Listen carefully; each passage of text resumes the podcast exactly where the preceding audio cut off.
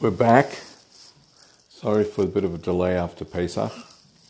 This week's Parsha, Parshas Achrei, is an interesting halacha as it pertains to the Kohen Gadol on Yom Kippur.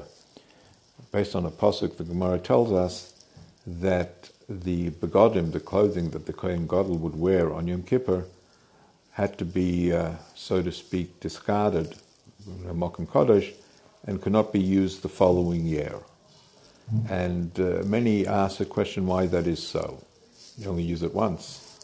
The Rebbe offers a very uh, interesting explanation.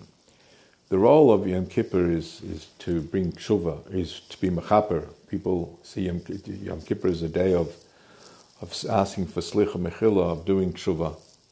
Part of the process of doing tshuva, as outlined in Rambam, is to, in a sense, become like a totally new person.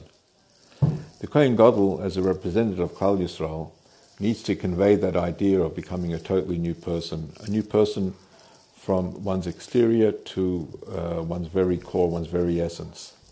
And therefore, by putting on new clothing, that indicates indicative of the need of the person, of the Kohen Gadol, to be considered a totally new bria, a totally new person. And that is why he was, uh, the halacha was, uh, based on the pasuk in this week's parsha, that he would have to have new begodim each Yom Kippur. Have a wonderful day.